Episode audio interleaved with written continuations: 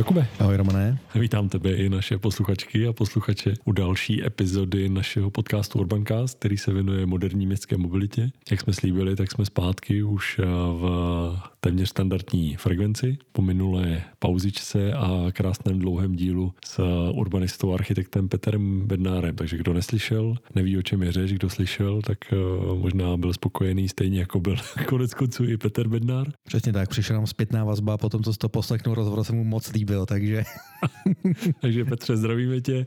Ještě jednou díky, eh, že jsme ten velký díl eh, minulé společně natočili a počkal a dozrál. A ti z vás, co ho neslyšeli, tak jako vždycky, archiv Urbancastu je bohatý, konec konců i eh, pražský pan radní Adam Zábranský tak eh, objevil Urbancast teď, což se může stát. Takových lidí je každý týden X, protože stále nám přibývají noví posluchači a posluchačky. A tak jsme rádi a výhoda toho je, že naše epizody jsou nadčasové a archív Urbancastu je k dispozici 24-7, ať už je to díl s Petrem Bednárem, anebo kterýkoliv z předchozích no, o kargo kolech, elektrických kolech, mikromobilitě. To všechno je v našem archivu archivu a bohužel pro nás dva a bohu dík pro Českou republiku, bohužel to spoždění pořád proti západní Evropě ještě tady jako máme a bohu dík pro všechny naše posluchače, kteří přijdou později, tak si to u nás mohou dočerpat, takže rádi posíláme do archivu ne za trest, ale za odměnu. Tak je pravda, že některé díly eh, recykluju na Twitteru opakovaně, protože prostě k tomu tématu je to vždycky takový jako hezký. Ale když to uděláš dobře, univerzálně platný.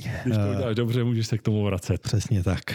to nic, co to máme teda dneska eh, na pořadu? No, já myslím, že máme, máme jedno dneska velké téma. A to téma se jmenuje Kam se svět v mezičase posunul, zatímco Urbancast vypadl trošku z toho pravidelného rytmu, na který naše posluchačky a posluchači byli zvyklí. Jo. A řekl bych, že bohužel platí, že svět valí dopředu a my tak někde klopítáme na chvostu. No. Tak bychom si mohli proletět pár těch velkých věcí, které se uhra, odehrály a které mají velký význam. Tak já, jestli můžu začít rovnou uh, Francií, Selaví a to je uh, od března letošního roku, to znamená už za pár týdnů, bude každá reklama na auta muset povinně obsahovat uh, propagaci úplně jiných způsobů dopravy, než je to doprava autem. To mě hrozně pobavilo, je to tam taxativně vyloženě v té vyhlášce, je to tam, uh, je to tam zmíněné. Ty formulace jsou pro krátké cesty, zvažte chůzi pěšky a nebo na kole, zvažte uh,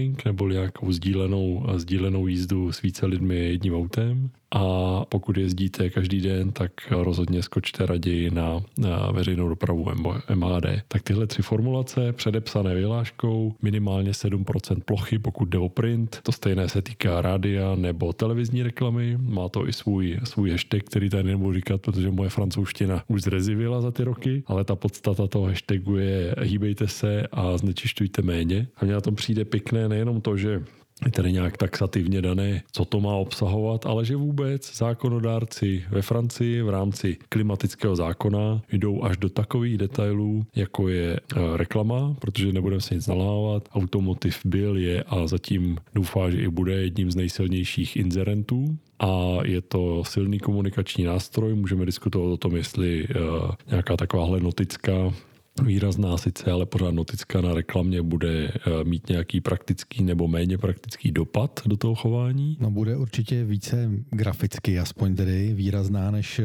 ta poslední nařízená součást reklam a to byla, to byla ty emise CO2 na uh, kilometr, tak dole na billboardu přibyl málo výrazným písmem. Jo.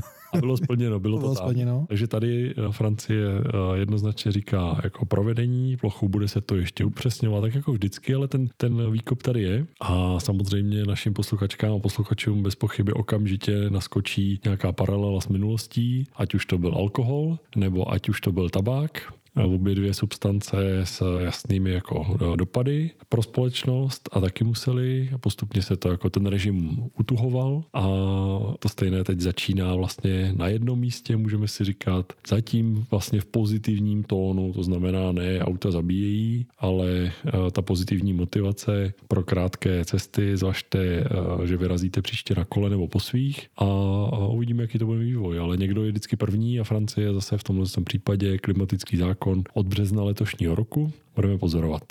Za mě dobrá, za mě dobrá práce. Ano, začalo to hlavně vlodit zase opět spoustu a ne tedy tentokrát českých, což je naše taková specialita a spoustu zábavných kováží, takže dáme určitě do popisku eh, nějaké, nějaké odkazy na ty, na ty nejlepší. Jo, jo, tak určitě to, co já si vybavuju, ono to vlastně už před, eh, před opravdu nějakými 11 lety Michael Cole Anderson, zase naše posluchačky a posluchači dlouhodobí vědí. Ano, váš lékař nebo lékárník vám může pomoci přestat řídit. Přesně tak, to někdy v roce 2009 si dával na svůj, na svůj blog, včetně vizuálního stvárnění a ti, kdo znají jeho knížku Copenhagen Ice, tak jim to všechno pasuje dohromady, no a teď to přechází do reality, no. Každá věc má svůj timing a, a zkrátka, pokud jsem silný inzerent na obor, který má dneska um, už lépe zmapované své důsledky pro společnost, tak je naprosto jako na místě tyhle věci začít nějak čírovat. A Francie ten první krok k tomu udělala. Uvidíme, kdy budou další, uvidíme, kdy to vznikne třeba i celoevropská nějaká směrnice, způsob, jak ty věci řídit. Každopádně ehm, já za sebe očekávám docela eh, v první vlně hysterickou a v druhé, třetí vlně klidně se vyklidňující jako reakci. Já si, jsem zažil éru, kdy skutečně média, ať už tištěná nebo, eh, nebo i eh, audiovizuální, byla brutálně závislá na tabákové reklamě tak všichni se si pamatujeme i Ferrari v barvách Malbora, že jo? To bylo naprosto ikonické, taky to skončilo den na den. Přesně tak. Marlboro Man, Iconic Man, kina, všechno a prostě mělo to nějakou cestu, byl to vývoj, ale postupně to muselo vymřít, protože prostě negativa celospolečenská převážila nad, nad přínosy a tady, tady nám to se to někde jako začíná sunout, ale v první vlně vlastně se byla média jako víc spojenci toho průmyslu, než, eh, než někým, kdo jako je schopen neutrálně vnímat ty souvislosti. A já bych se vůbec nedivil, kdyby v první vlně to uh, už dneska tak jako v schudlých médiích ty, ty reklamní příjmy brutálně jako poklesly v tom klasickém segmentu. Hodně se to přesouvá do digitálu a tak dál. A uh, ta média zkrátka, ta první hysterická reakce, teď přijdeme i o inzerci v, z automotiv dlouhodobě, třeba ne hned, ale dlouhodobě, tak ta, ta bude na tom trhu jako působit a bude to něco dělat. Jo. A každý, kdo ještě občas kupuje nějaký časopis, tak doporučuji, a nemyslím tím přímo svět motorů, kde se tak si předpokládá, ale, ale i jako uh, celospolečenské magazíny a spol, tak doporučuji, někdy si dejte tu práci a schválně si odčárkujte, kolik z celkových uh, inzerátů v tom magazínu je z oboru automotiv. Jo. A ono to, ono to skutečně, ta panika tam nastane, takže tak je potřeba číst i potom jako média v, v dalších letech. No. Já teďka jenom trošku mrzí, že si útek od těch vtipných koláží tady k té smrti, smrti médií, protože další jako vás zpráva, která se objevila, která mě hrozně pobavila. Jsem se fakt opravdu jako rozesmál. Uh, byla taková parafráze na tady zase české oblíbený, když se stane něco, Bůh zabije koťátko, tak starosta amerického Emeryville, což je očividně úžasňák, a nebo možná natáčí nějaký film, který se bude jmenovat Hledá se parkovací místo. Jo, tak když to máš v, když máš v obci sídlo Pixaru, tak to k tomu svádí. Přesně tak. A jeho tweet byl skutečně, jako, jak říkám, rozesmál mě do sos. Pokaždé, když někdo tweetne nějaký nenávistný uh, tweet nebo nějakou zprávu vůči cyklistům, vyberu další místo parkovací, které odstraním. Takže... jo, za mě, za mě za prvý jako kultivace té veřejné diskuze a za druhé přesně věděl, kam má trefit. Že jo? Ta, ta největší bolest a, a stres, když jsi závislý na pohybu autem, tak je skutečně to parkování. No. Takže víš, kam máš jako trefit a tady pan starosta z Emerville, tak uh, ten to udělal teda, to udělal jednoznačně. A ještě dovětek, možná pod tím tweetem, uh, John Wouters uh, vlastně pod tím ještě pokračoval. Říká, jestli žijete jako v, v Americe a chcete pomoct star, starostovi z malého města, jako uh, inovovat to město ve prospěch uh, lidí a ne plechu, tak zvažte rovnou uh, nějakou, nějaký dar. Jo, takže on to skutečně jako používá, takový malý fond a používá to na to, aby mohl on, případně starostové z podobně menších měst, kteří chtějí ta města proměňovat k lepšímu, tak aby se mohli vzdělávat, jezdit na kurzy, jezdit na masterclasses, aby mohli jezdit jako do Holandska vidět, jak to tam dělají, nebo do Kodaně, nebo do Osla, nebo do Paříže, a ne na výlet, ale na studijní cestu, takže velmi jako pěkné provázání, takže znovu Johna Bauterse jako z, ze sídla Pixaru z Emerville v Kalifornii klobouk dolů. Nebylo by vůbec od věci, kdyby takhle podobně občas tweetnul i nějaká česká starostka nebo český starosta, ne? To určitě ne. Mimochodem já potom doporučuji, zase dáme určitě odkaz na ten tweet eh, do popisku. Eh, rozjela se tam samozřejmě živá diskuze, jak se asi jako dalo předpokládat, že nastane. Eh, opět je tam spoustu mýtů, pověr vydávaných za pravdu, takže když si říkal, že náš archiv je bohatý, tak opět říkám díl číslo 11, mýty, pověry a splašené sáňky, což nám teďka se hodí i uh, sezóně. sezóně. Uh, takže pokud byste uh, se tam dočetli něco, co vám přijde naprosto logické, tak můžete zkusit jednak díl 11, anebo i ten zmiňovaný rozhovor s Petrem Bednárem, kde zase spousta mýtů uh, zazněla a byla samozřejmě následně vyvrácena, ač i o tom, o tom ten díl byl, tak doporučuji potom jako studijní materiál obou dvou stran barikády a možná se z té jedné trošku překloníte k té druhé. Hmm, hmm. se to, když tady zmínil znovu ten díl s Petrem Bednárem, tak on to pro mě moc hezky schrnul, jako řada věcí, které vypadají intuitivně a logicky, nebo někdo říká selský rozum, tak právě když jdete do hloubky, dopravy rozumíte, urbanismu rozumíte, tak zjistíte, že to je úplně naopak. No. A největší téma, a proto i Urbancast existuje, tak právě ten rádoby selský rozum a tu rádoby intuitivnost, která je ale chybná, eh, v tom, v tom daném jako řešení, tak uvádět na pravou míru. No. Takže, takže v tom uh, i tady uh, ty dva zmiňované díly, jedenáctka a poslední s, s Petrem Bednárem. No. Když jdeme o tom, dneska jsme si řekli, co všechno se jako odehrálo ve světě za tu dobu, kdy, kdy Česká republika pospávala, řešila mimo jiné taky svoje volby a změnu vlády a akvárium hradní a podobné věci. Tak, terárium. ano, spíš terárium, přesně tak, ano, terárium. Ano, ano. Na varana. Zdravíme do eh, podcastu Kecá politika, kde jsem to zaslechl poprvé tak, eh, tak eh, zatímco eh, tak Evropa nespala a rozhodně teda kdo makal za loňský rok a když jsem si trošku dělal jako hlídnutí zpátky, tak klobouk dolů, jeden z největších ode mě by putoval rozhodně do Bruselu, do sídla Evropské cyklistické federace a potom Cycling Industries Europe, což jsou dvě zájmová združení, která se snaží jako prosazovat na té panevropské úrovni maximální podporu pro cyklodopravu, ať už pro výrobce, pro, pro města, pro, pro státní organizace a tak dále. Takže ty to skutečně za loňský rok jako odmakali, odmakali obrovský kus práce a když si jenom bych si měl shrnout tři věci, co se jako vyloženě povedly, tak těsně před koncem roku vlastně Evropská komise vydala zase nové směrnice, které hrozně jako prioritizují, nejenom jako staví na jednu úroveň cyklodopravu, ale dávají jako prioritu eh, doslova při rozvoji a řešení v daném místě nějakých jako investic, dopravních investic a tak dál, tak ta politika na lokální a na národní úrovni, tak skutečně dneska ta priorita má směřovat do podpory cyklodopravy a do podpory, eh, do podpory aktivní mobility jako takové. Tak to je velikánský úspěch. Možná to může vypadat teď, že to je nějaký jako byrokratický jenom nařízení. Ne. Tím vzniká nějaký rámec, ve kterém se národní, potažmo regionální, potažmo lokální, všechny eh, aktivity potom budou řídit. Jo? Budou se tím řídit jako rozpočtové plány. A ono to nějak jako proteče, je to docela taková na, na první pohled nezáživná záležitost, ale je to revoluce velikánská. Jo? Tím je nový rámec prostě daný. Eh, nestane se to automaticky, když budete mít prozíravého starostu, který by chtěl, nebo starostku, který by chtěl tu aktivní mobilitu od jako výrazně víc podporovat, tak ještě to není automaticky, nebude k tomu mít úplně vymalovanou cestu, protože národní legislativa a tak dále. Ale ten panevropský rámec je proto jako nově daný.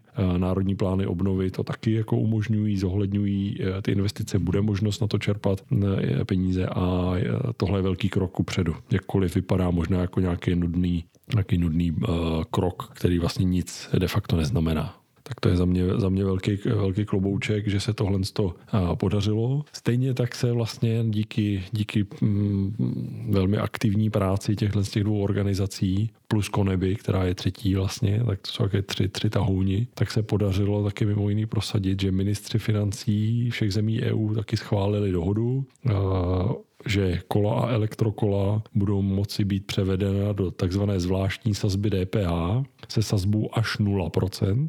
Je to možné napříč Evropou. Implementace do národních legislativ musí proběhnout nejpozději do roku 2025. Samozřejmě bude se to ještě lišit. Některá země nakonec si tam jako prolobuje, že to bude třeba 5% sazba pro kola, některá nějaká jiná, ale, ale to, že vůbec artikl kolo a elektrokolo může být převeden do takzvané zvláštní sazby, což je standardní věc, tak je dneska schválená a, a, a uvidíme, jak to dopadne v České republice. Každopádně pro připomenutí segment výrobců kol tady v republice je, je silný, možná není tak slyšet tolik tradičně lobistický. Já bych řekl, že dokonce jako překvapivě silný a překvapivě velký, že jo? Jsme jako vlastně hrozně velký vývozce hotových kol. Tak a myslím, že ten obor čeká mimo jiný taky, aby zapracoval na svým vlastním image a, a na to, aby se to vědělo víc, protože automotiv tohle má velmi dobře jako zmáknuté a, a, a pláč, že jako když se něco, když onemocní automotiv, tak, tak Česká republika už má covid, tak je, tak taky jako uh, celkem eh, braný jako všeobecná známost. Uh, cyklo a návazný všechny uh, obory, tak dneska v České republice dělají, dělají taky velkou sílu. V Evropě tak by smet a je potřeba na tom jako ještě to povědomí rozšířit, ale každopádně to, že může být v nulové sazbě, je zase velký úspěch. Velký úspěch, třeba se dočkáme kol a elektrokol v nulové sazbě DPH zase pro rozvoj aktivní mobility velmi, velmi pěkný jako nástroj, eh, jak to podpořit eh, a na pomoci tomu na, na panevropské úrovni. Tak a pozitivně, že máme i jako relativně širokou síť prodejců, kteří určitě budou chtít využít nějakou konkurenční výhodu, takže já bych se teda nějak nebál, že by ta cena vlastně zůstala stejná, protože to jenom umožní zlevnit. Je to, je to, je to nástroj a, a um, když si, já myslím, že ta logika je i taková, že zrovna kola, elektrokola jsou mimo jiné, o tom celý Urbancast náš přece a, a i náš sesterský newsletter kolem na kole, tak uh, ty přínosy z investic do aktivní mobility daleko převyšují jakékoliv jako ty prvotní investice. Jo? Známý příklad, prostě Nizozemsko každý rok zhruba 30 euro na hlavu investuje, ale ví, že jenom ve zdravotním systému a to generuje každý rok e, úspory někde na úrovni 19 miliard euro. Jo, tak uh, podobná vlastně logikou, podobnou optikou má smysl hledět i na případné jako přeřazování kol do nižších sazeb DPH, protože na jedné straně někdo může začít skřičet, no jo, ale to jsou peníze, které budou v národním rozpočtu jako chybět, jako DPH, ale mm, má smysl na to hledět jako na investici, protože to, že zkrátka uh, se lidé ve městech budou pohybovat víc uh, aktivně, tak je v konečném důsledku jako velká úspora. No, no to nebude o tom, ono to budou i emise, méně prachu, méně prostě respiračních onemocněních a tak dále. Souhlas. Není to prosím tak, že by kolo vylečilo populaci, ale má to prostě i nějakou návaznost v nějakých dalších pozitivních benefitech zdravotních.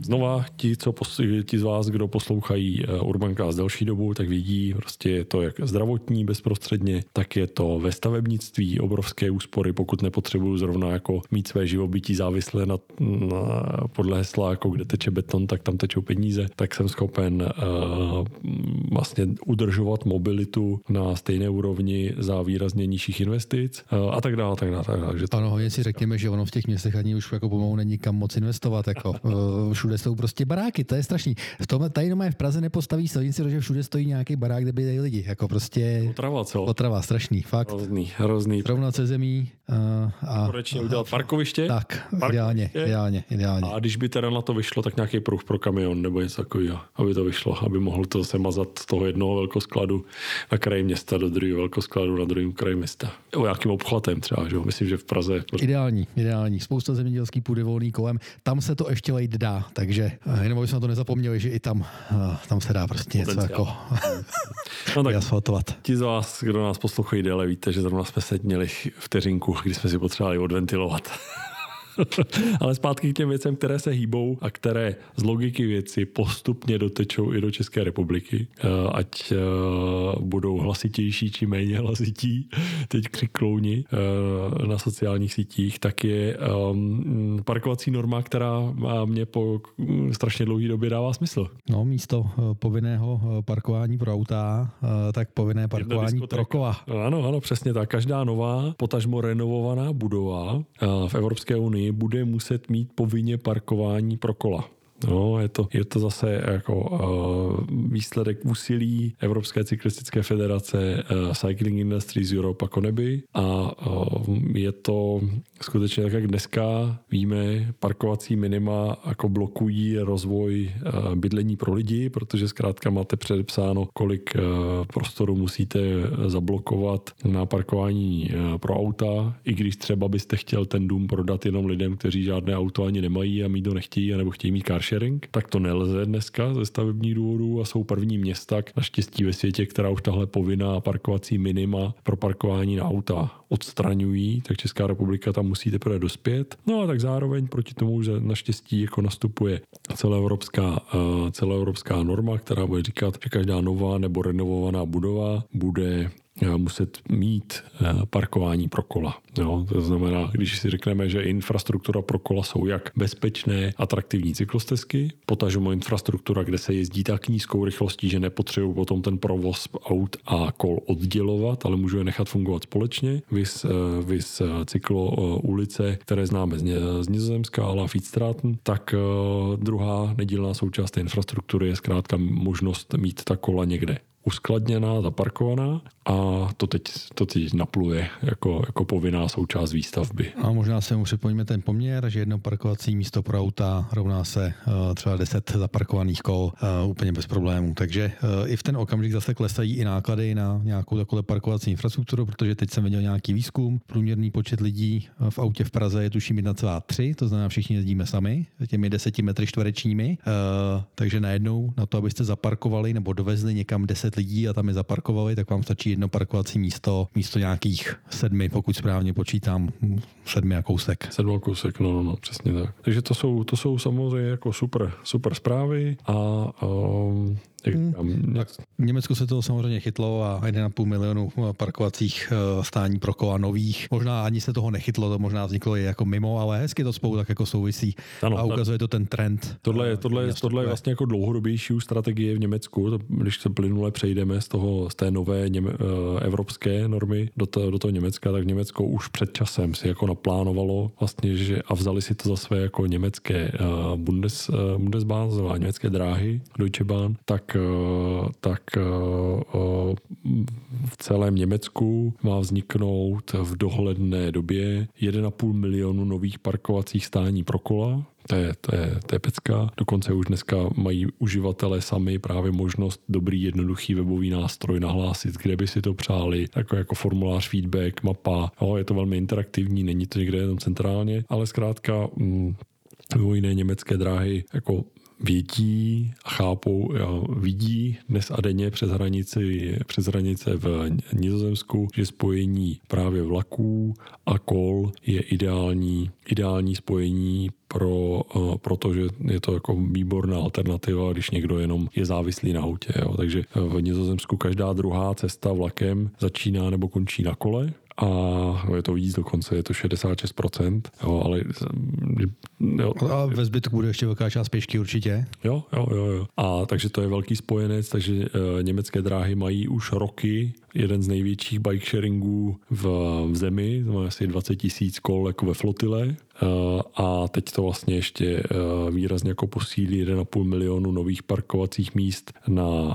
na nádražích celý v Německu, tak to je, to je super motivace zase k tomu eh, zkrátka sednout na kolo, dojet, popojet vlakem, protože v Německu samozřejmě dojíždění na denní bázi v řádu, v řádu klidně hodina, hodina a půl jako vlakem, žádný trouble s rychlou železnicí, je to klidně i víc. Moji kolegové z Wolfsburgu často jako bydlí, bydlí třeba v Berlíně Zlíně a dojíždí normálně vlakem do Wolfsburgu, takže to, to má řešení a teď se tomu jde naproti, aby vlastně ten první a poslední díl celé té cesty toho řetězce mohl proběhnout jinak, než zase, zase autem. No. no a když jsme zase u dílu, tak jsme jednou eh, vzpomínali na uh, moji návštěvu Lucernu. Tam mezi Lucernem a Curychem to funguje tím vlakem úplně stejně. No, eh, já teďka musím říct, že eh, Marian Jurečka a následně Zdeněk Nekua tak propásli eh, takovou příležitost. A mohli jsme tady mít dokonce jako dvojnásobný takovýhle prvek, protože tady ty ministři jak rychle prohodili, je to kvůli tomu, že pan Nekua byl samozřejmě nemocný, tak se nemohl nechat jmenovat. A aby tam jeden minister nechyběl, tak Marian, Marian Jurečka zaskočil, to zemědělství zná konec konců z předchozího působení, jo, jo. tak co jsme propásli, Romane? No, tak uh, myslím, že, uh, že jsme propásli to, že mohli uh, na jmenování vlády vyrazit podobně jako jejich kolega uh, v Německu, Cem Özdemir, což je uh, dnes uh, nový německý ministr zemědělství v nové německé vládě, tak uh, jel na jmenování do prezidentského paláce a následně potom rovnou na ministerstvo, tak jel na elektrokole, tak jak jezdí konec konců, jako jak je zvyklý vždycky se pohybovat. Takže tenhle ten německý politik krásná videa, zase dáme do popisku, kdo neviděl ještě, skutečně odjíždí z toho prezidentského paláce od pana prezidenta Steinmeiera, jak odjíždí jako tak kolona těch různých Mercedesů a spol černých, včetně jeho kolegyň a kolegů z nové německé vlády a on kolem nich v pohodě výrazně rychleji takhle projede. Mimo ta vzdálenost byla asi dva kilometry. Jo, z, z... To zase teda se musíme obou dvou pánů zastat, tady by musel jet až do Lán. a to už je z té Prahy přece jako trošku z ruky, no, tak buď, budíš, budíš odpuštěno. A šlo by to určitě nějak jako vymyslet, pokud bych chtěl takovýhle signál jako vyslat, že mi záleží na aktivní mobilitě, že mi záleží záleží na tom, že se taky dá po městě a že to je navíc jako v 21. století celkem logické, že se dá pohybovat jinak, tak, eh, tak eh, ten způsob by se našel i tady v Česku. Jo? A to se ještě řekněme, že eh, tady CMS Demir není úplný mladík, jo? to není nějaký 20-letý Jura, eh, který by tam měl v cyklistickém dresu na to jmenování, to rozhodně, rozhodně ne. Má oblek, uh, kabát, všechno, mimo jiný mě nejvíc snad na tom jako uh, pobavil ještě ten krásný detail, že ten jmenovací dekret na obyčejným takovým tom těch deskách s klipem, tak to cvaknul do zadního nosiče a vyrazil. A vyrazil 56 let mu je, jo? takže no. opravdu uh, Jenom možná v každém věku. Pokud někomu z vás jako vrtá hlavou, proč zrovna ministr zemědělství vysílá tak takhle symbolické gesto z pohledu dopravy, tak je to mimo jiné proto, že pan Zdemir je dlouhodobě eh, expertem strany zelených na, na dopravu.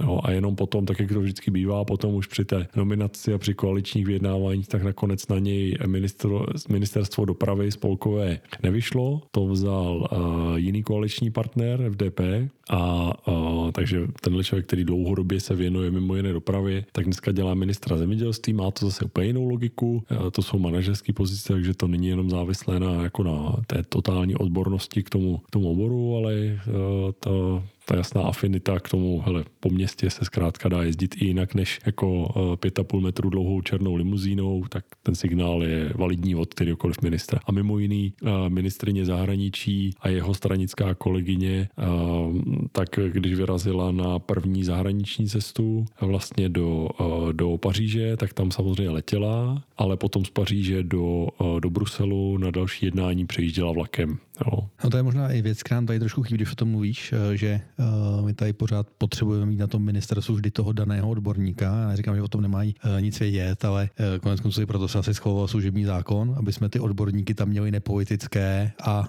ten minister sám o sobě by měl být asi primárně politik a ne perfektní znalec toho, toho daného oboru. Od toho tam má jako relativně silný aparát, který by naopak by měl být naprosto jako apolitický odborný. No, jo, takže... A jenom na, na, na, na upřesnění nemáme na mysli, že by uh, vládu měli tvořit uh, jenom uh, havlíčci. Ne. I když bychom to ušetřili na platech ministerských. No, ale... Mě vůbec zajímá Braubec dva nebo jeden, co myslíš? Dvě ministerstva? Tak dvě limuzíny, že jo, když to bylo kilometr od sebe, to, to, co se podle mě museli ty řidiči vždycky domlouvat, kdo z nich kde, aby nepřebývali horníci. A, a, a, a, takže pendloval platy, nevím, nevím, no, tak těžko soudit. Ta, ta předchozí garnitura byla v tomhle taková, řekněme, obtížně čitelná, nebo možná až příliš čitelná. No, takže Německo krásné. Když jsme u toho, uh, jestli bych nějakého ministra zemědělství na tom kule vidět, tak pana Tomana, to by bylo jako úplně geniální. To by byl signál totiž. To by byl signál. No, pojďme dál. Úplně jsem se lekl, který z výrobců by to kolověčně dostával na, na garanční opravu. No. Nic, když jsme byli v Německu, když jsme byli v Německu, tak jenom jako uh, v rámci toho dnešního tématu, znova kam se svět posouvá neustále v oblasti dopravy, tak zase jenom jako odcituju titulek a pak si řekneme, kde to jako vyšlo. Jo? Tak zaparkovaná auta jsou obrovským plítváním prostoru. No a tohle bude ještě mnohem víc jako téma eh, v budoucnosti, jak eh, tím, že naše města budou potřebovat být výrazně odolnější a lépe se popasovat s důsledky klimatické krize. Jo, tak to říká uh, výzkumník z oboru dopravy, profesor Andreas Kný. A um, víš, kde tohle z toho vyšlo, Kubo? Já vím, a je to naprosto logický, protože si myslím, že ceřiná společnost toho místa, kde to vyšlo, tak s tím parkováním teďka jako reálně a jako naprosto vážně, je to smutný, mě jich vlastně jako hrozně líto, protože ten logistický řetězec opravdu tím covidem dostal hrozně za uši, tak ta teď s tím parkováním a s tím, jaké je to vlastně problém, má jako velmi reálné zkušenosti a byť se tady teďka tak trošku smějeme, tak je to, je to fakt jako samozřejmě biznisová rána, takže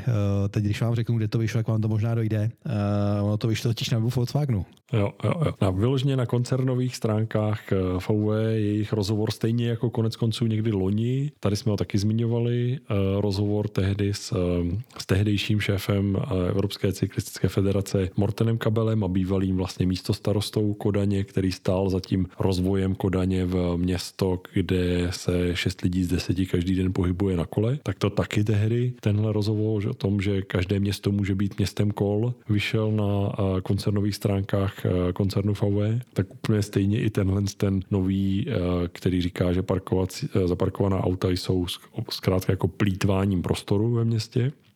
A jenom tím chci naznačit, že eh, byť to někdy vypadá, že ty věci trvají, anebo že běží jenom jedním směrem, tak uh, uh, i automotiv a jeden ze tří největších jako výrobců aut si uvědomuje, že ta budoucnost mobility bude jiná, než byla ta, ta minulost. Jo. Ale, ale já tam vlastně vidím něco, co už jsme taky jako několikrát zmínili, že ono jako stačí vlastně dát tomu automotivu jako nějaký pravidla a oni se přizpůsobí. A tady možná už ty pravidla trošku předběhají, že oni jsou vlastně výsledku jako relativně ohebný a vlastně biznisově orientovaný lidi a jako... Ale jak jsme říkali několikrát, dělá tam spousta chytrých, šikovných lidí eh, a umějí se napasovat. Umějí se napasovat, není nic horšího, než měnit pravidla jako každý den, ale tady zase lokální fňukání, které občas z těch lobistických kroužků jako vnímám od eh, dodavatelů čtvrtého řádu, tak, eh, tak to nemá s těmi velkými hráči automotiv nic společného. Ti jsou rádi, ty do poslední chvíle budou lobovat pro něco, ale pak ta pravidla přijmou a v rámci nich z nich vytěží maximum. Jo. Já myslím, že to je o, o síle na obou stranách. No. No když jsme byli v Německu, tak ještě uh, úplně uh, parádní vlastně jako uh, statement od uh, německého uh, spolkového úřadu pro ochranu životního prostředí Umweltbundesamt, tak za mě naprosto jako uh, jednoznačný signál. Jo organizace, která spadá pod ministerstvo životního prostředí. To znamená, nebavíme se o nějaký, někdo by to mohl chtít jako relativizovat jako o nějaké eh, nevládní organizace nebo o, o neziskovky, nedej bože aktivistů, jak to tady má pořád ten Jak to má v názvu Umwelt, tak je to prostě... No, ale ne, je to normálně úřad, úřad spadající pod eh, ministerstvo a ten jednoznačně říká, doprava, individuální doprava uh, uh, je zkrátka není řešením a navrhuje hned několik opatření, které by německá vláda nová která stejně jako česká vláda má před sebou teď vlastně to plné funkční období, tak, eh, tak by měla udělat, aby vůbec ta doprava v zemi, tak veliké jako je Německo, tak eh, byla nějaká lépe udržitelná a skutečně se posunula do 21. století. Jo. A jenom naznačím, jako ta, ta opatření jsou, myslím si, že mm, tady v Česku by z toho byla eh, prvních 14 dní jako parlamentní krize, tak jsou skutečně jako výrazně zvýšit ceny paliv klasických nafta, nafta benzín. Jo. Místní povolenka. Zrušit takzvané pendlerské paušály, kdy vlastně, když dojíždí člověk pendler, tak ví, má, má svou jistotu, kolik vlastně dostává peněz zpátky. Je to velmi výhodně vlastně nastavené tak, že to zvýhodňuje lidi, kteří, kteří dojíždí autem a vlastně je to téměř jako motivuje k tomu, aby v pohodě dojížděli, protože je to, jako, je to tak výhodné oproti třeba veřejné, veřejné dopravě. Jo. Zavést jednoznačně omezení rychlosti a to jak na dálnici, tak na, tak na okresních silnicích. Německo, že jo, do dneška formálně zemí bez uh, tempolimitu na, na dálnici. V praxi všichni, kdo tam jezdíme, tak to víme. Těch úseků bez uh, omezení už je méně a méně a méně za ty dekády, ale formálně tam žádný tempolimit plošný neexistuje a jednoznačně tohle je opatření, které lze zavést blesku rychle a má okamžité jako efekty, jak na úrovni. Uh, klesá počet nehod, tím pádem zranění, úmrtí, škod tím způsobených a neposlední řadě emise, které, které v momentě, kdy tu rychlost uh, upravím, tak, tak letí dolů a nemusím dělat nic jiného. Takže takovýhle výčet, výčet uh, těch opatření, které uh, Umweltbundesamt uh, doporučil nové vládě, ta se s tím bude nějak pasovat a, a velmi bych si přál, kdybychom tohle to viděli nejenom v Německu, ale e, e, i v dalších zemích, včetně České republiky. Nová vláda má před sebou jako v tomhle tom nepopsaný list. No a tady my máme takový pořád ten drobný názorový střed, že já bych to snižoval ve městech a na dálnici bych to teda pak trošku zvyšoval tady v České republice, ale e, samozřejmě nějaká logika zatím je a ono zase nastoupí přece jenom i ty elektromobily, tak ale tam taky, se trošku taky padnou. Tak za prvý a za druhý eh, ten statement je tam dokonce eh, jako od těch, kteří pravidelně užívají elektroauto, máme se rok eh, s, s Eniakem elektrickým a ono to, a já jsem nikdy jako nelítal extrémníma rychlostma, ale ono vás to skutečně jako ten pohled na tu mizející baterii vás taky jako dovede k tomu, že, že tu rychlost přizpůsobíte a to je ten vtip, jako že nakonec vlastně v Německu ten tempolimit vyřeší právě elektromobily, tak je, tak je taky jeden ze vtipů, který jako běží, protože uh, Zkrátka, eh, ten, ten způsob používání. Já jsem ještě teďka našel, eh, zase v souvislosti s nějakým tweetem, co jsem si přišel, jsem našel fotku prvního škodováckého moderního elektromobilu, což byla druhá generace Octavie. Jezdili tady asi čtyři, tuším. Aha. A tam měla ty ukazatele dokonce dva. Oba dva byly ručičkový, v každém tom budíku byl jeden, jeden ti ukazoval ten dojezd padal a druhý ukazoval na nabití baterky a taky padal, takže eh, a tam měla dojezd jenom 120 km jako teoreticky a 70 reálně, jo, takže uh, a dvojitý tlak navíc ještě jako na toho uživatele. Přesně tak.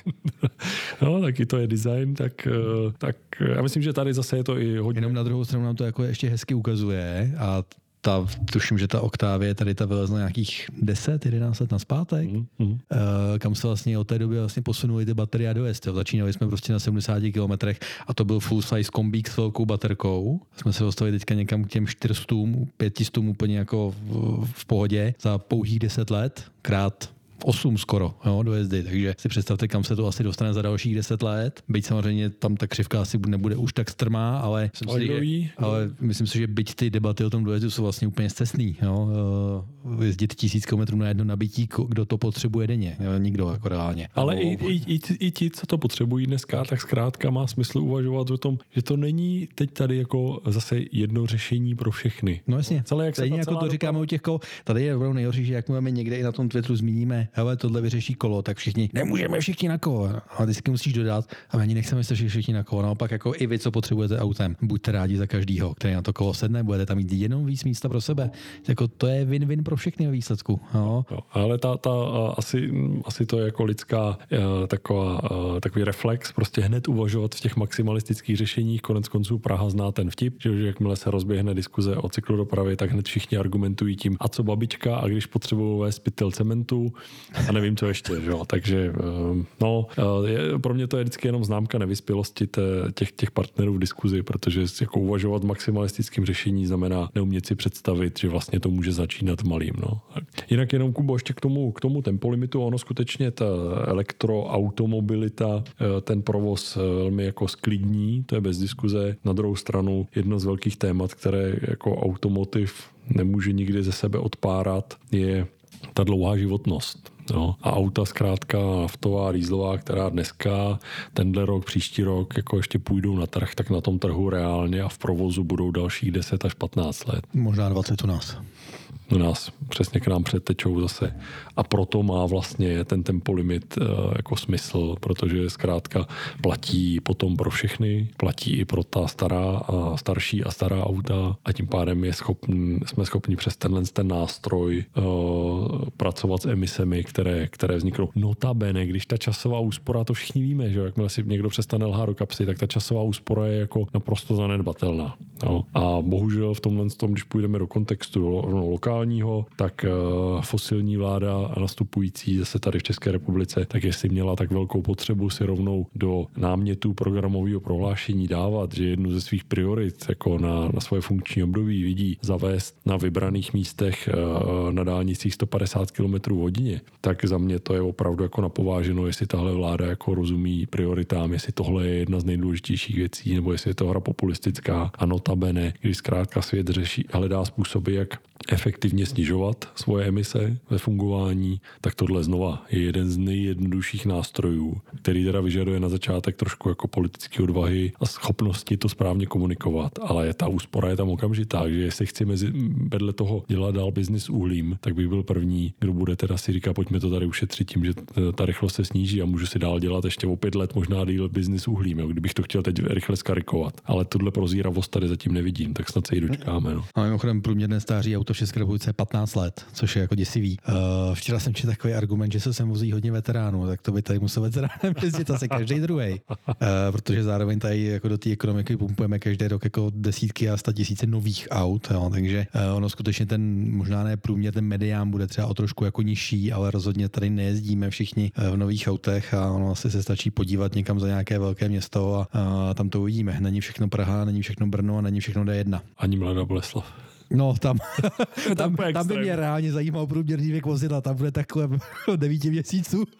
Přesně tak, no, ale jinak jenom, jenom když jsme se k tomu dostali, k, k, k autům, tak i během let vlastně mi došlo, že jsou dvě největší, dva největší jako podvody automotivu, nebo jich je víc, ale tyhle ty dva jsou jako nej, nejvtipnější, protože trvá chvíli, než je člověk prokoukne. A to je skutečně jako argumentace eh, průměrným stářím vozového parku pro jakýkoliv třeba i eh, z veřejných zdrojů financovaný opatření typu šrotovný a spol. Ono to průměrný stáří vozového parku je napříč Evropou velmi podobný. Tam je rozptyl třeba jenom dvou let. To znamená, není Německo, že by mělo průměrný stáří vozového parku 8 let a my jsme byli ta zavostala, uh, nevím kolikátá spolková země a měli jsme 15. Ten, ten průměrný věk je uh, velmi jako podobný, protože právě to je normální jako životnost toho vehiklu jako takového z podstaty věci. Jo.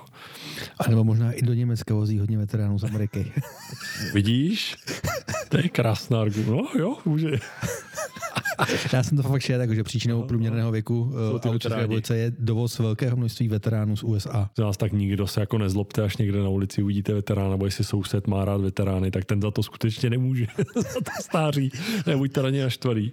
Ale jenom jako, že vlastně ta argumentace je velmi jako mazaná, protože potom, když jako jde do úzkých a řeší se, jestli z veřejných zdrojů zaplatit tu či ono něco, tak se řekne, no ale máme starý vozový park. Všimněte si, že se nikdy neposunul a po jakýmkoliv opatření se ten průměrný eh, věk vozového parku nikdy nesnížil. Jo. Protože mimo jiný doporučuji jenom číslo. Za loňský rok uh, celkový trh uh, nových aut v České republice byl nějakých, myslím, 206 tisíc nových aut, co se tady prodalo. Ale nateklo sem 186 tisíc vojetin ze zahraničí. Nevím, jestli to bylo 186 tisíc veteránů. Z USA. Možná, a, možná... V Americe docházejí veteráni. ne ti váleční, ale... Uh, aby, aby to tam nenateklo se z východu, potom byl ty Ameriky, aby to nějaký uzavřeli Víš, jdeš na sever a jdeš na jich prostě.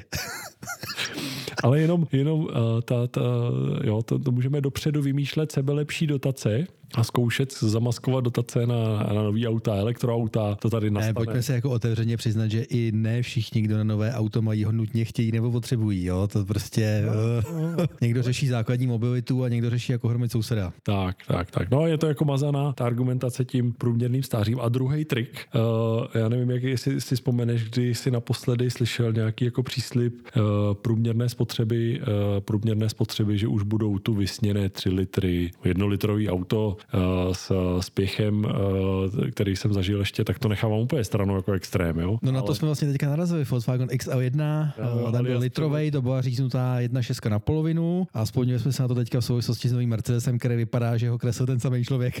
No, je to jako aerodynamika platí pro všechny stejně. Hans Ledvinka to vlastně myslel tenkrát. Přesně tak, Tatra prostě a to. Ale jenom tím chci říct, že když všechny ty jako deklarace, jak se snižuje jako průměrná spotřeba na, na autech, tak když pak jdete do reálu, tak zase mám někde čísla z Rakouska, jak reálná spotřeba uh, toho flítu, který se po, jako pohybuje, tak jde jenom nahoru, protože veškerá úspora, která se vygenerovala, tak, uh, tak uh, vlastně jí sežralo třeba SUV jo, typově, kde to jako na úrovni čistě motoricky by to bylo dosažitelný, ale mezi tím se jako změnil ten form faktor a vlastně to průměrná spotřeba šla nahoru. To jsou takový dva triky. Je pravda, že včera mě v jedné diskuzi někdo obvinil, jsem zaujatý proti SUV, tak ano, prosím vás, jsem zaujatý proti SUV, protože opravdu nechápu, kde po cestě od nás z vesnice do Prahy je řeka, kterou je potřeba přebrodit, ale ano, jsem zaujatý proti SUV, takže jo, jo, v pohodě.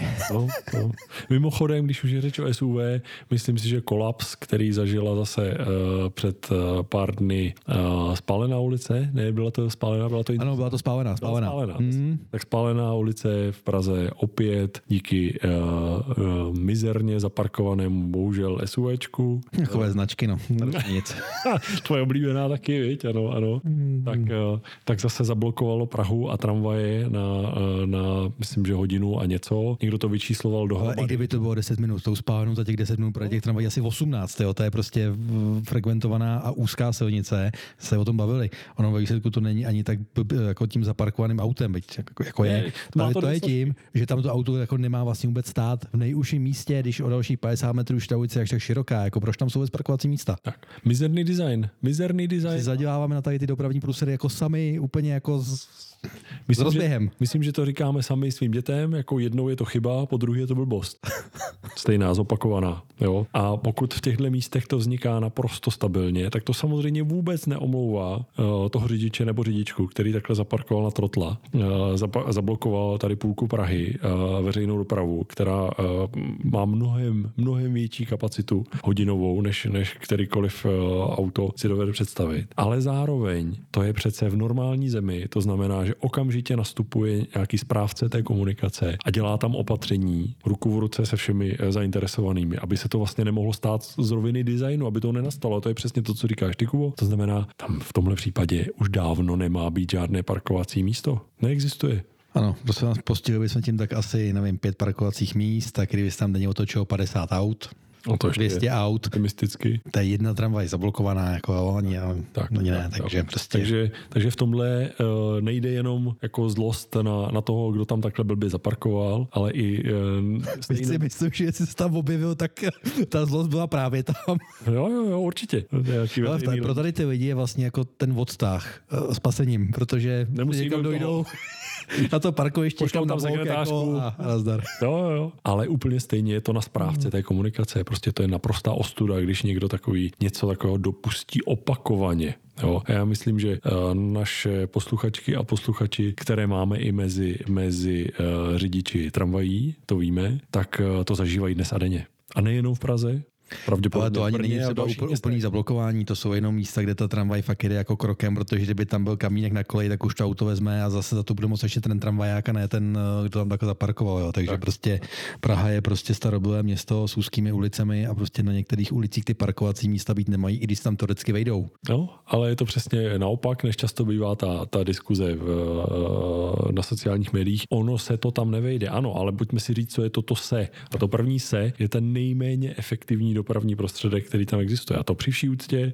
uh, jsou prostě čtyři kola volant. No. Takže, uh, takže tolik, uh, tolik jsme se jako z, z odvahy německého Umweltbundesamtu, z odvahy německého ministra, nebo vlastně co jaká odvaha, normálně běžný krok prostě. no.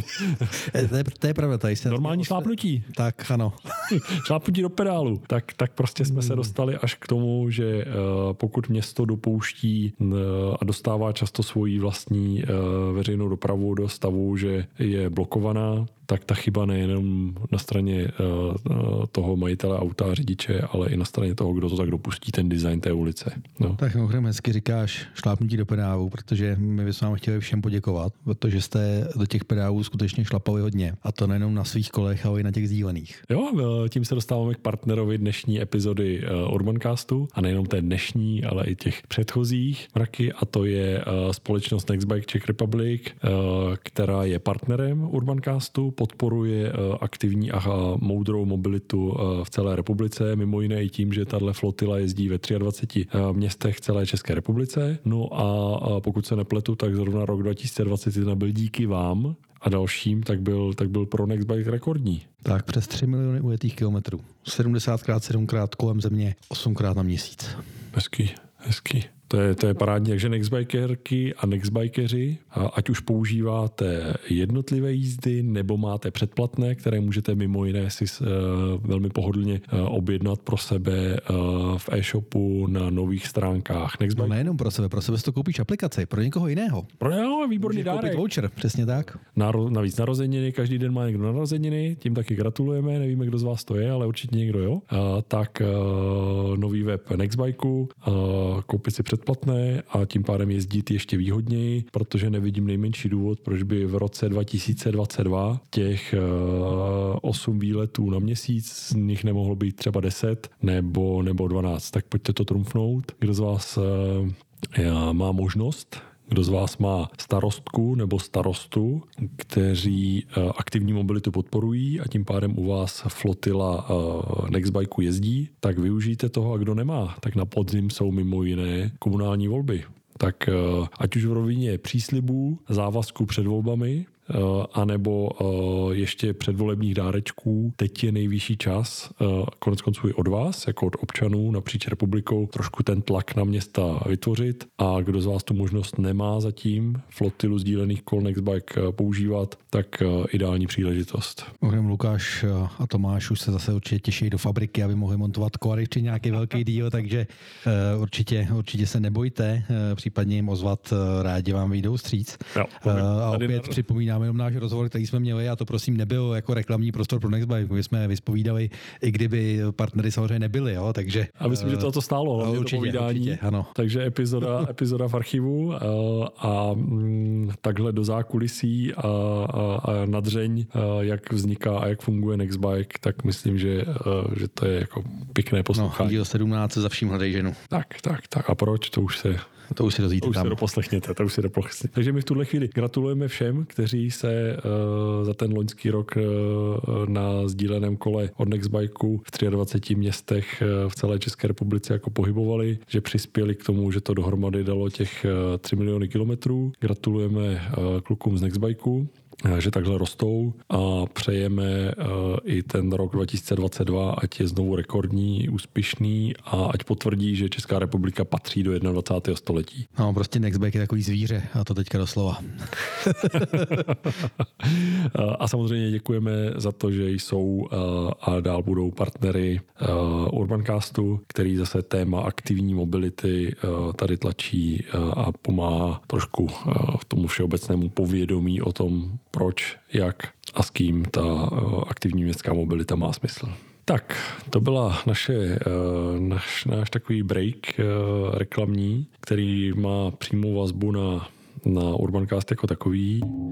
Tím se samozřejmě nebráníme i dalším reklamním partnerům. To je taková možná ještě jaký moment, pokud máte vy ve svém okolí, nebo jste vy tím, kdo uh, uh, hledá způsob, jak moudře investovat, tak uh, Urbancast uh, určitě je ta uh, dobrá adresa pro vás. To konec konců víte, kdo z nás, kdo vás poslouchá, tak uh, víte, že um, Urbancast dělá to, co dělá, tak že teď se to snaží dělat se úplně zamotal.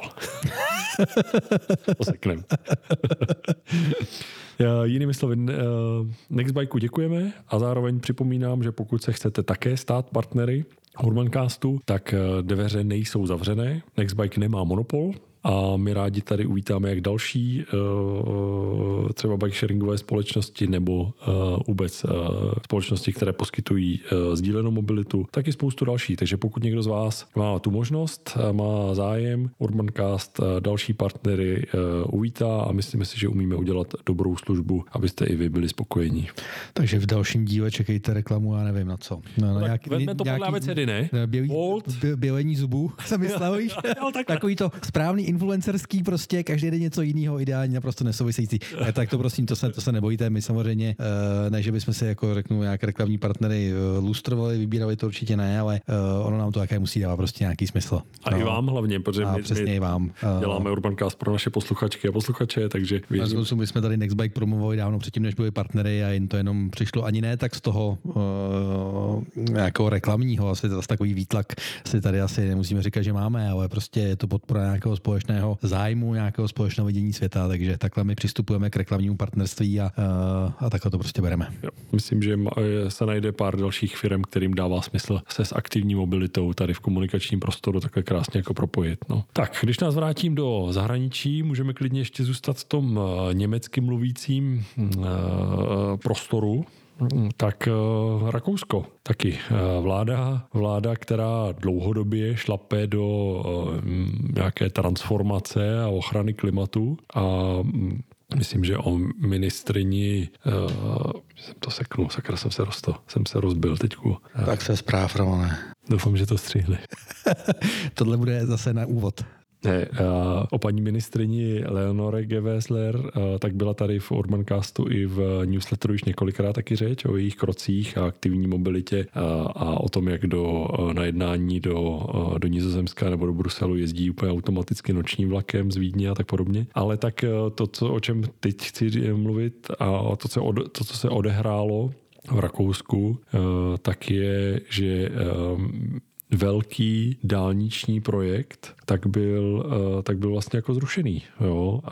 A je to dálniční projekt, který, který eh, měl eh, hned jako několik úseků té, té země propojovat, měly se přistavovat další, další pruhy a měla se kopat nová dálnice, stavět kompletně nová dálnice, tak vlastně padlo rozhodnutí, že mm, se to nebude automaticky probíhat, že to projde znovu dalším prověřováním, jestli to je vůbec jako nutné a přínosné. A to všechno pod jako tím novým parametrem, kterým se hodlá vláda v Rakousku dívat na investice do dopravní infrastruktury nebo do silniční infrastruktury. Jo? A to je, zdali skutečně to nelze vyřešit jinak, jo? protože si vlastně jako claim mají víc silnic, znamená víc dopravy. A v momentě, kdy řešíte klimatickou krizi, tak uh, vláda v Rakousku, která je mimo jiné, to není žádná jako socialistická vláda, jo? to je nadále jako spíš jako konzervativní vláda, se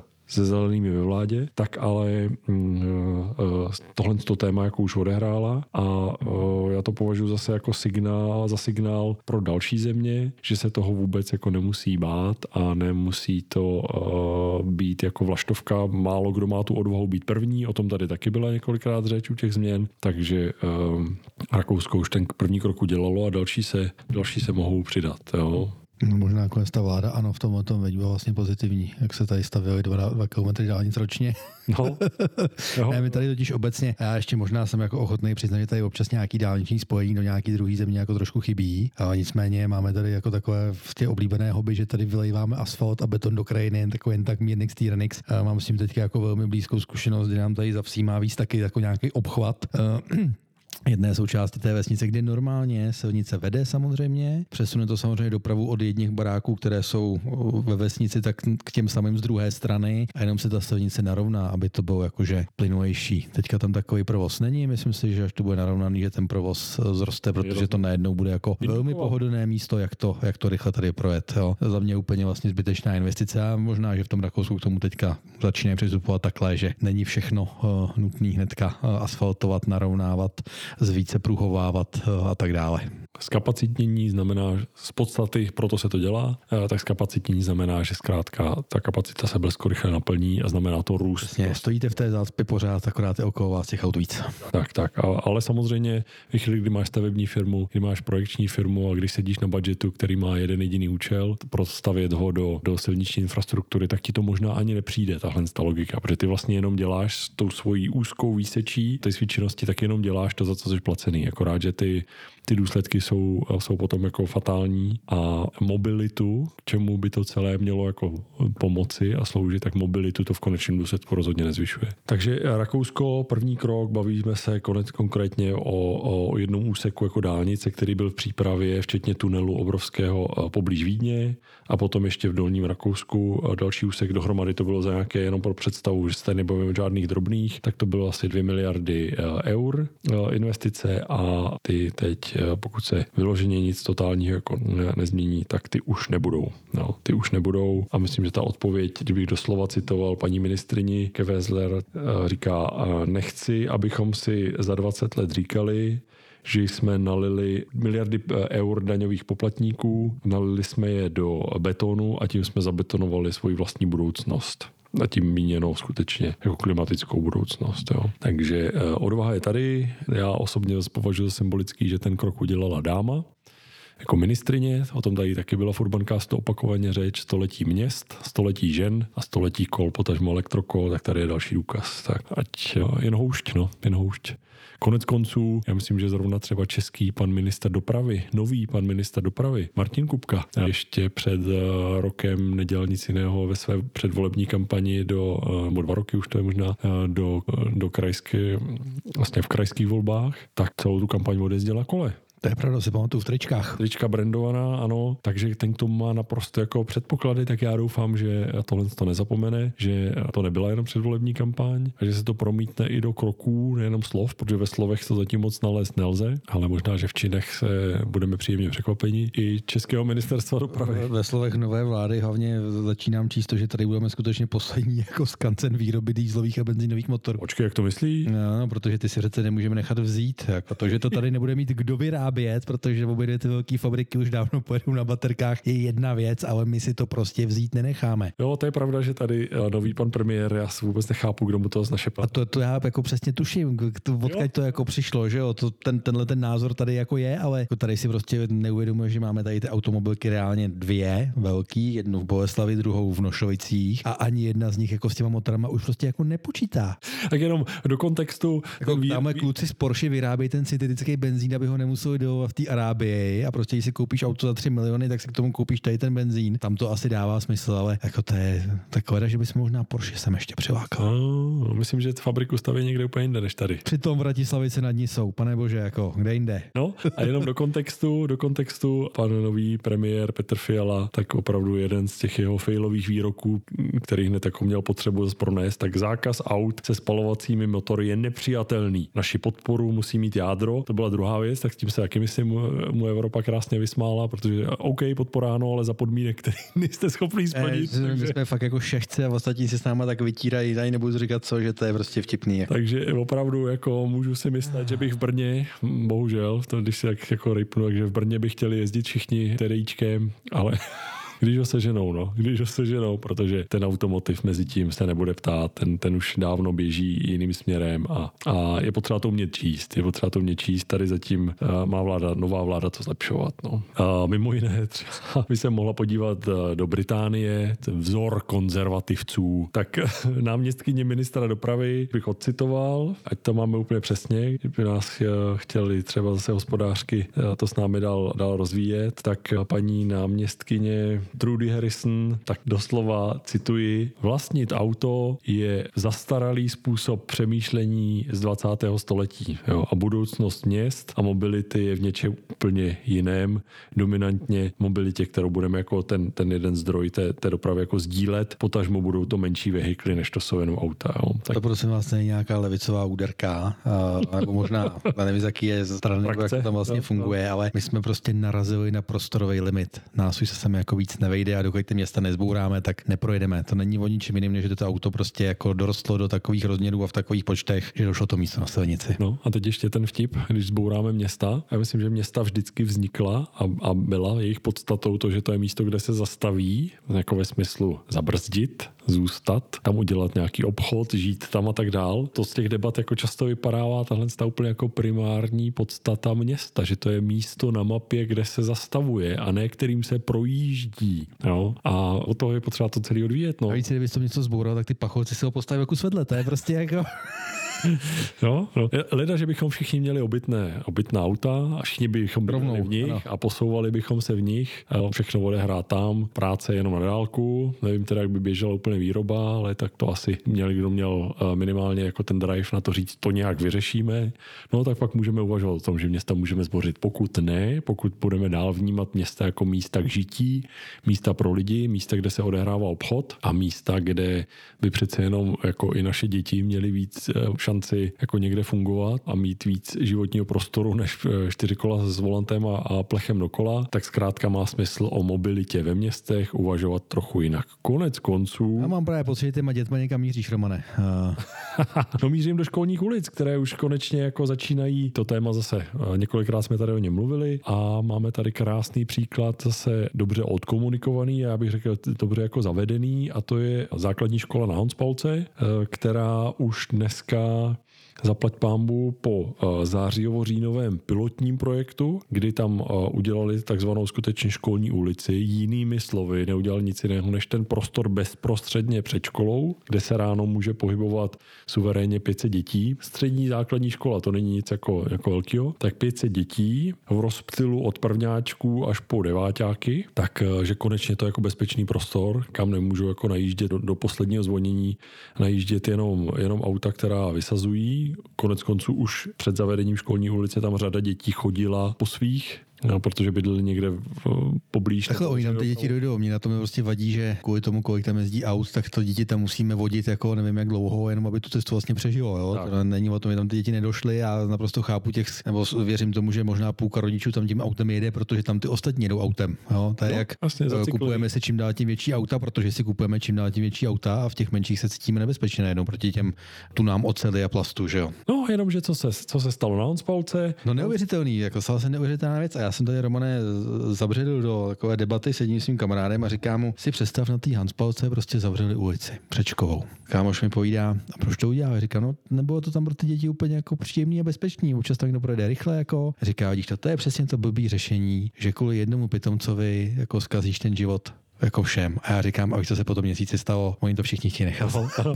Tak jenom v číslech 89% potom rodičů vlastně chtělo s tím pilotním programem pokračovat, protože konečně možná i ti, kteří si to nedovedli představit, jak by to mohlo prakticky fungovat a jak by to bylo příjemné, tak zjistili, že to za prvé lze a za druhé, že to je naprostá bomba pro ně, jako pro rodiče. Najednou to dítě nemusíš prostě výst. Takže úplně skvělý, velká gratulace jak na Hans Paulku, tak na Prahu 6, tak konec konců i na pražský magistrát. Aha, je to gratulace těm, kdo to spískali a závist těm, kdo si to teďka užívají.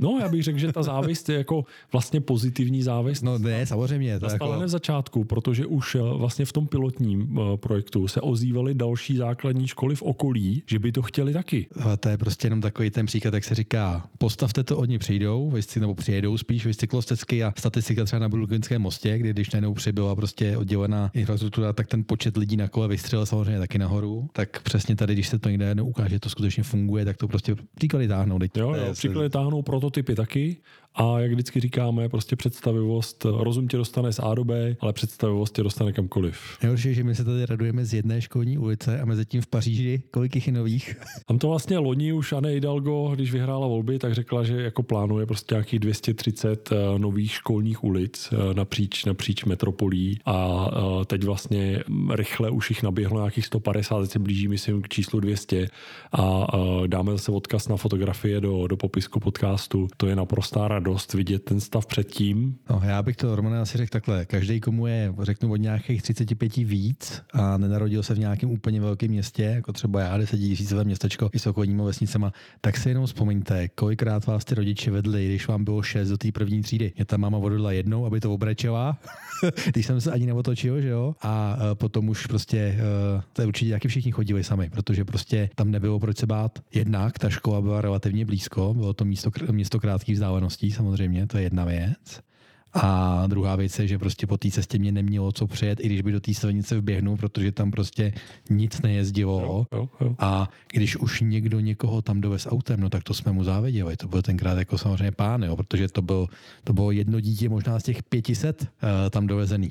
Jo, jo, je to tak. No. Takže a navíc jako kde jinde do háje bychom my všichni, bez ohledu na nějaké jako svoje vnitřní přesvědčení, měli něco udělat jako krok zpátky. Přesně, přesně. A budeme se tomu tématu určitě věnovat dál, ale já jsem přesně tady zavřel zase do nějaké jako facebookové debaty na tohleto téma a tam se úplně vytrácí to, že se bavíme o místě, kde běhají malí děti, pane bože, jako kde jinde chceš limitovat dopravu retardérama, radarama, sníženou rychlostí, anebo ji úplně vyeliminovat, než místem, kde pobíhají stovky dětí. A tady se bavíme o eliminaci provozu na dvě hodiny ráno, dvě hodiny odpoledne, Jo, jo, je to tak. Mně to přijde jako absurdní, že my vyžadujeme vlastně dovedeno ad absurdum, když je někdo proti takovýmhle eh, projektům školních ulic, tak vlastně říká, já chci, aby se děti chovali jako dospělí, ve smyslu dávali na sebe pozor, koukali doleva doprava, měli nějakou ostražitost, nebyli zabraní do hovoru s kamarádkami, s kamarády nebo někde nepobíhali do háje, o toho jsou to děti. A my chceme, aby se chovali jako dospělí, aby se dospělí mohli chovat jako děti. To si řeknu moc ano. Jo. A úplně absurdní, úplně absurdní. Takže jako každá, já, já kdybych eh, jako mohl dát tip do každého města na podzimní komunální volby, tak jako kdo jiný by to měl vyhrát, než ten, kdo naslibuje v tom daném městě, že každá škola bude mít u sebe školní ulici. No, peníze. A vy, co ještě děti nemáte, tak to pochopíte, až mít budete. A vy, co už máte děti odrostlí, tak si vzpomeňte, jaký to bylo. To je uh, celý. A konec konců vnoučata třeba tak jednou dorazí, nebo už je máte, do té školy taky chodí. A... kdo jiný než děti si prostě zaslouží jako mít prostor, který je fakt jako bezpečný a kde jinde než u té školy? No, takže, takže takhle jsme krásně jako přeskočili uh, přes děti ke školním ulicím a znovu gratulace na Hanspalku. Vím, že Klánovice připravují další, uh, další školní ulici. Jak říkám, jako příležitost pro ty moudré komunální volby, jsou letos na podzim, tak příležitost pro ty moudré jako školní ulice do každé školy nebo ke každé škole je, je jasný program. Když už je řeč o dětech, tak zase ještě taková kuriozitka, ale myslím, že, že sem patří do Urbancastu. Um, Julian Genter um, je urbanistka a mimo jiné také bývalá nizozemská ministrině. Musím říct, že drápalík hadr, jako v tomto případě. ne, ale je úžas, ona, Julian je, je, je, úžasná, prostě skutečně je to urbanistka, rozumí, rozumí urbanismu. Byla ta, tady o ní v Urbancastu řeč hned v té první vlně vlastně i koronavirové pandemie, kdy on ona na Novém Zélandu prosadila poměrně velký eh, finanční fond eh, v rámci státního rozpočtu, kterým přispívala vlastně eh, novozelandská vláda jednotlivým městům na opatření, na sklidnění dopravy, což byla revoluce na Novém Zélandu. No ale proč je o ní řeč tady dneska v souvislosti s dětmi, tak ona už před, myslím, že před třemi lety že ten první prcek tříletý, tak mazala tehdy do porodnice na kole, na normálním kole. No ale teď, teď se jí narodila holčička jí a, a jejímu partnerovi a do porodnice mazala zase na kole ve dvě v noci, teda teď už má cargo bike. A ona nejela jako náklad, ona prosím vás jela jako prostě řidič, jo? to je neuvěřitelné. Já jsem pak si, si dopisoval a, a to a ona tam popisovala, že, že původní plán byl, že to bylo někdy ve dvě v noci, takže měli původní plán, že pojede v tom cargo bikeu jako vepředu jako náklad, jako třeba náš eh, host z dřívějšího Urbancastu, eh, Tom Krajina z Ostravy, alias Ostravák na kole, kterého zase zdravíme, taky doporučujeme sledovat jeho Twitterový účet. Tak Julian měla jet eh, jako náklad, ale potom vlastně až při odjezdu zjistili s partnerem, že ještě se zavazadlem, to znamená nějakou tašku, kterou si chtěla brát do porodnice, už by to bylo nekomfortní. Takže na ten cargo sedla sama, partner jel na normálním kole, jeli spolu a normálně to odšlapala říkala, myslím, že eh, říkala, že už jako měla kontrakce po cestě, jo, takže, takže eh, prostě žádný... žádný... A takovýhle my tady máme zvodcovený lidi, jako, nebo spíš na Novém Zélandě teda. Na Novém Zélandě, takže jde to.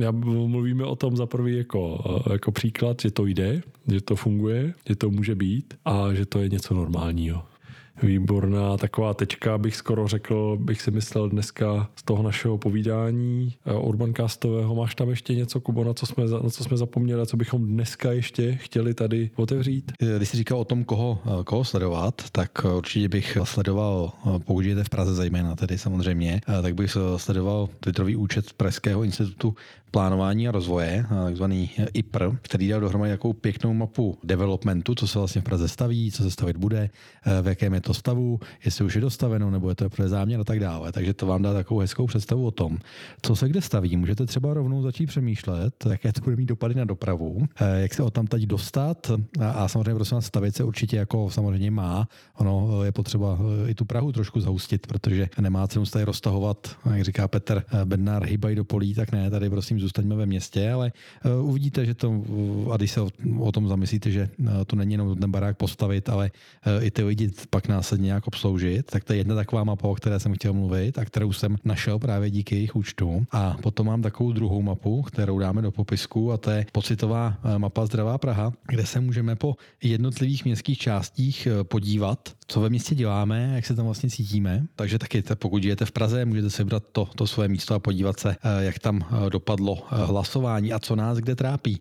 Někde je to zkrátka, že to místo je zanedbané, někde naopak je to věc, kterou bych třeba někomu chtěl ukázat, eh, někde je to dopravně nebezpečné místo, možná bych si typnul, že tady bude spousta i škol, kde, kde to bude dopravně nebezpečné, eh, takže tady ta pocitová mapa určitě zase zajímavý zdroj informací a mm. možná i vykouknutí z té naší bubliny, takže pokud někdy doslovné, myslím, že pokud někam jezdíme tím autem často, tak se možná podíváme na tu trasu a podívejme se, jak se třeba díky tomu našemu autu tam ty ostatní Ostatní cítí. Hmm, hmm. Ano, protože ano, samozřejmě, říkali jsme to několikrát, ona ta naše svoboda vždycky jako končí tam, kde začíná svoboda někoho jiného a myslím si, že když to řekneme tak, že ano, vaše svoboda je jezdit autem, ale moje svoboda je jako nedýchat ty smrady a nechat se tam někde omezovat a, a uskakovat, když si nevšimnete červený na semaforu, tak eh, možná to hodit do nějakého takového rámce. No super. No a potom, eh, potom myslím, že máme ještě jeden, jedno velké téma tady z lokálních luhů a hájů a to je to, že si Eh, technologická agentura České republiky objednala už před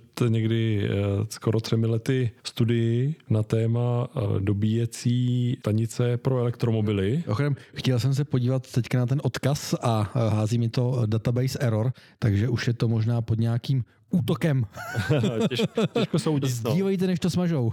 Ano, ano. Každopádně na, na stránkách querulant.org tak je jako schrnutí toho, tohohle z toho tématu, ale každopádně ten, ta podstata toho je, že Technologická agentura České republiky se objednala studii, a teď ji odmítla uh, zveřejnit, ačkoliv na ní šlo skoro 5 milionů z veřejných zdrojů. No, což pak 5 milionů z veřejných zdrojů na tohle. Tam oni zkoumali, kolik milionů z veřejných zdrojů má jít na samotnou výstavbu té elektromobility. Tak, tak, tak. A najednou vlastně je to velký, velký téma, se kterým se jako tady dělají takovýhle drahoty. Takže uh, za prvé není nejmenší Doslova důvod. drahoty. ano, ne, ne, není nejmenší důvod ani, ani jako logika, aby uh, studie placená z veřejných zdrojů nebyla veřejná veřejná, to myslím, že, že je úplně elementární. Ale máme tady Romane silnou skupinu lidí, kteří jsou poslat spoustu žádostí o informace ve smyslu zákona 106 lomeno 99 sbírky. Přesně tak. A možná, kdyby svůj, eh, své naštvání místo na hygienu nasměrovali na tady technologickou agenturu, tak bychom se třeba něco dozvěděli. Internetoví hrdinové, tímto vás vzývám.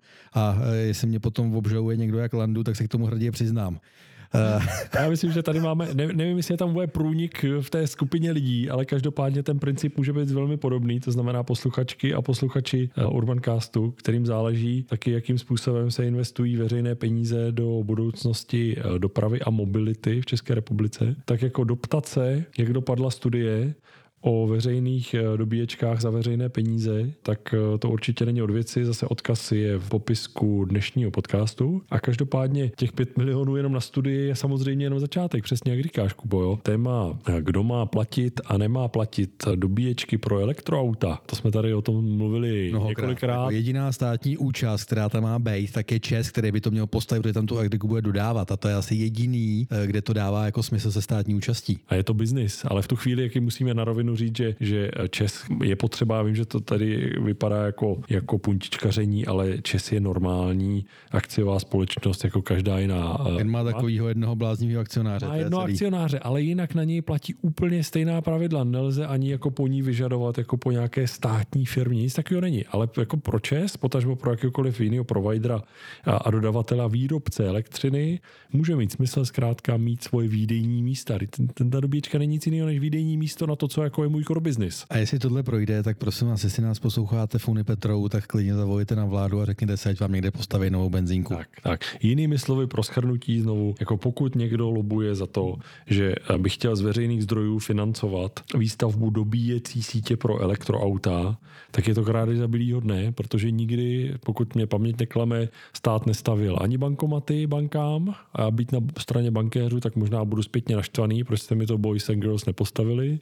Myslím, že nikdy stát nestavil benzínové stanice a takových příkladů bychom... No tak ještě... řekněme, že 40 let tady stavil a to bylo trošku pod jinýma podmínkama asi, než, než žijeme teďka, no. no. Možná návrat ke starým časům, možná... Trošku to tím zavání, no. Je zajímavé, že taková ta pravicová internetová scéna, tak bych chtěla tuhle tu státní subvenci na takovou jako vlastně hrozně levicovou věc. Mě to pořád nějak neštimuje hromady. Jako ta představa, že nám tady nadiktují a možná nám ji nadiktovali tu elektromobilitu a nechají nás tady jako bez eh, zdrojů a bez výdejních míst, eh, tak jako jestli se tohle to stane, tak eh, Romane začínáme podnikat v nabíjecích stanicích, protože na tady tom trhu budeme jediný a i když do toho budeme muset na začátku asi něco zainvestovat, tak se nám to velmi rychle vrátí. Mm, mm. mě překvapuje ten automatismus, se kterým si řada dnešních uživatelů elektromobilů jako nárokuje, co město lomeno stát udělá pro ně, aby jim někde postavil nabíječku. No nic, boys, natáhněte si ten kabel laskavě.